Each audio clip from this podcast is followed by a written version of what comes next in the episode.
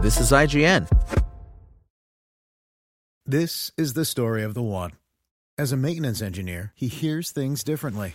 To the untrained ear, everything on his shop floor might sound fine, but he can hear gears grinding or a belt slipping.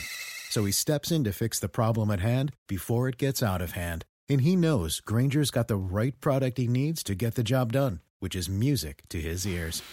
Call, clickgrainger.com, or just stop by. Granger, for the ones who get it done. As a longtime foreign correspondent, I've worked in lots of places, but nowhere as important to the world as China. I'm Jane Perlez, former Beijing bureau chief for the New York Times. Join me on my new podcast, Face Off US versus China, where I'll take you behind the scenes in the tumultuous US China relationship. Find Face Off wherever you get your podcasts.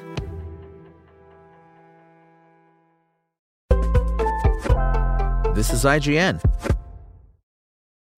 It can be tough to stand out from the pack when creating another Dark Souls inspired action game to toss on the pile. In theory, developer Point Blank Games had the right idea of how to do it with Stray Blade, making a more approachable Souls like with a focus heavily on traditional storytelling in a bright fantasy setting. But while that makes for a great first impression, every piece of it falls short of both its own ambitions and the high bar set by others in the genre. Poor level design, uninteresting world building, and shoddy combat mechanics keep this stray from ever finding its way home. As the capable and curious Farron, you find yourself trapped on the magical island of Acrea with no way off besides being led on a quest to kill some big bad guys, break a magic seal, and yada yada yada. You know the drill. As much as I came to like the self important heart of gold hero Farron and their relationship to their scrappy and altruistic spell slinging sidekick Boji, this story has nothing you haven't heard before and is told in largely forgettable expository dialogue and lore pickups. When following the main path, I felt like I was stopping to hear the two characters riffing off of one another about the local environment, their backgrounds, or the mission way too often. The trope of lonely, barren, and opaque souls like storytelling is tired these days, but Stray Blade feels like it overcorrected in its attempt to swing the opposite way. The world itself is very pretty, at least. Its epic scale and bright colors really help make Acrea look like a storybook fantasy world teeming with magic. The locations themselves don't feel much different from one another outside of the colors and flora, though. You do the same sort of platforming and cave skulking in each region, where you'll find a plethora of nooks and crannies hiding crafting materials or lore stones. I found myself getting distracted by side paths a lot during the roughly 18 hours it took me to finish Stray Blade, and I always felt like the end prize was worth the trouble. Each area is brimming with hostile enemies who don't take kindly to your presence.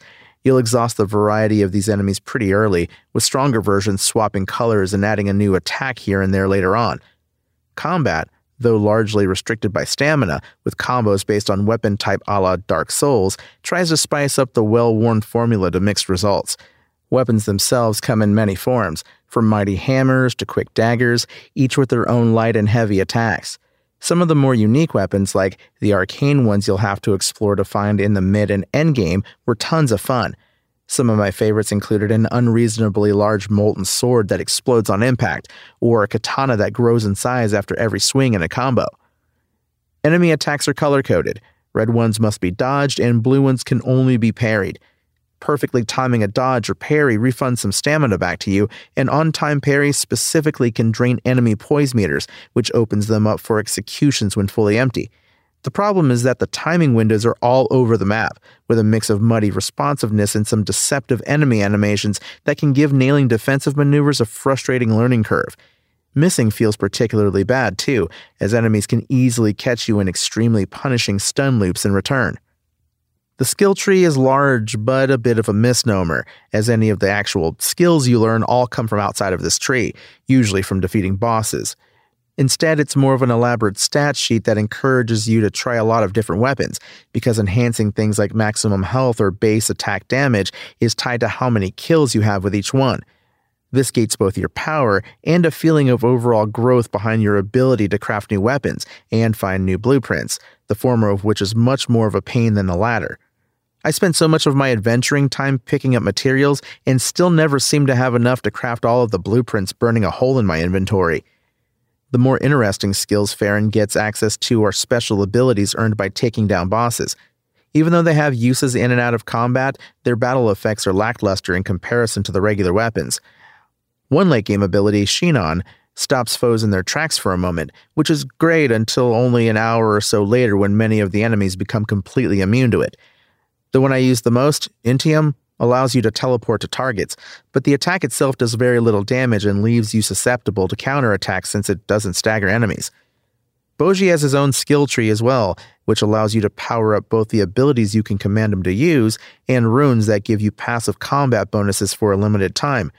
His abilities can be helpful, like the one that fires a bolt of force and chips away at enemy poise, but I found that I got far more use out of runes, which require small amounts of materials to give you buffs, like health recovery, after finishing off enemies.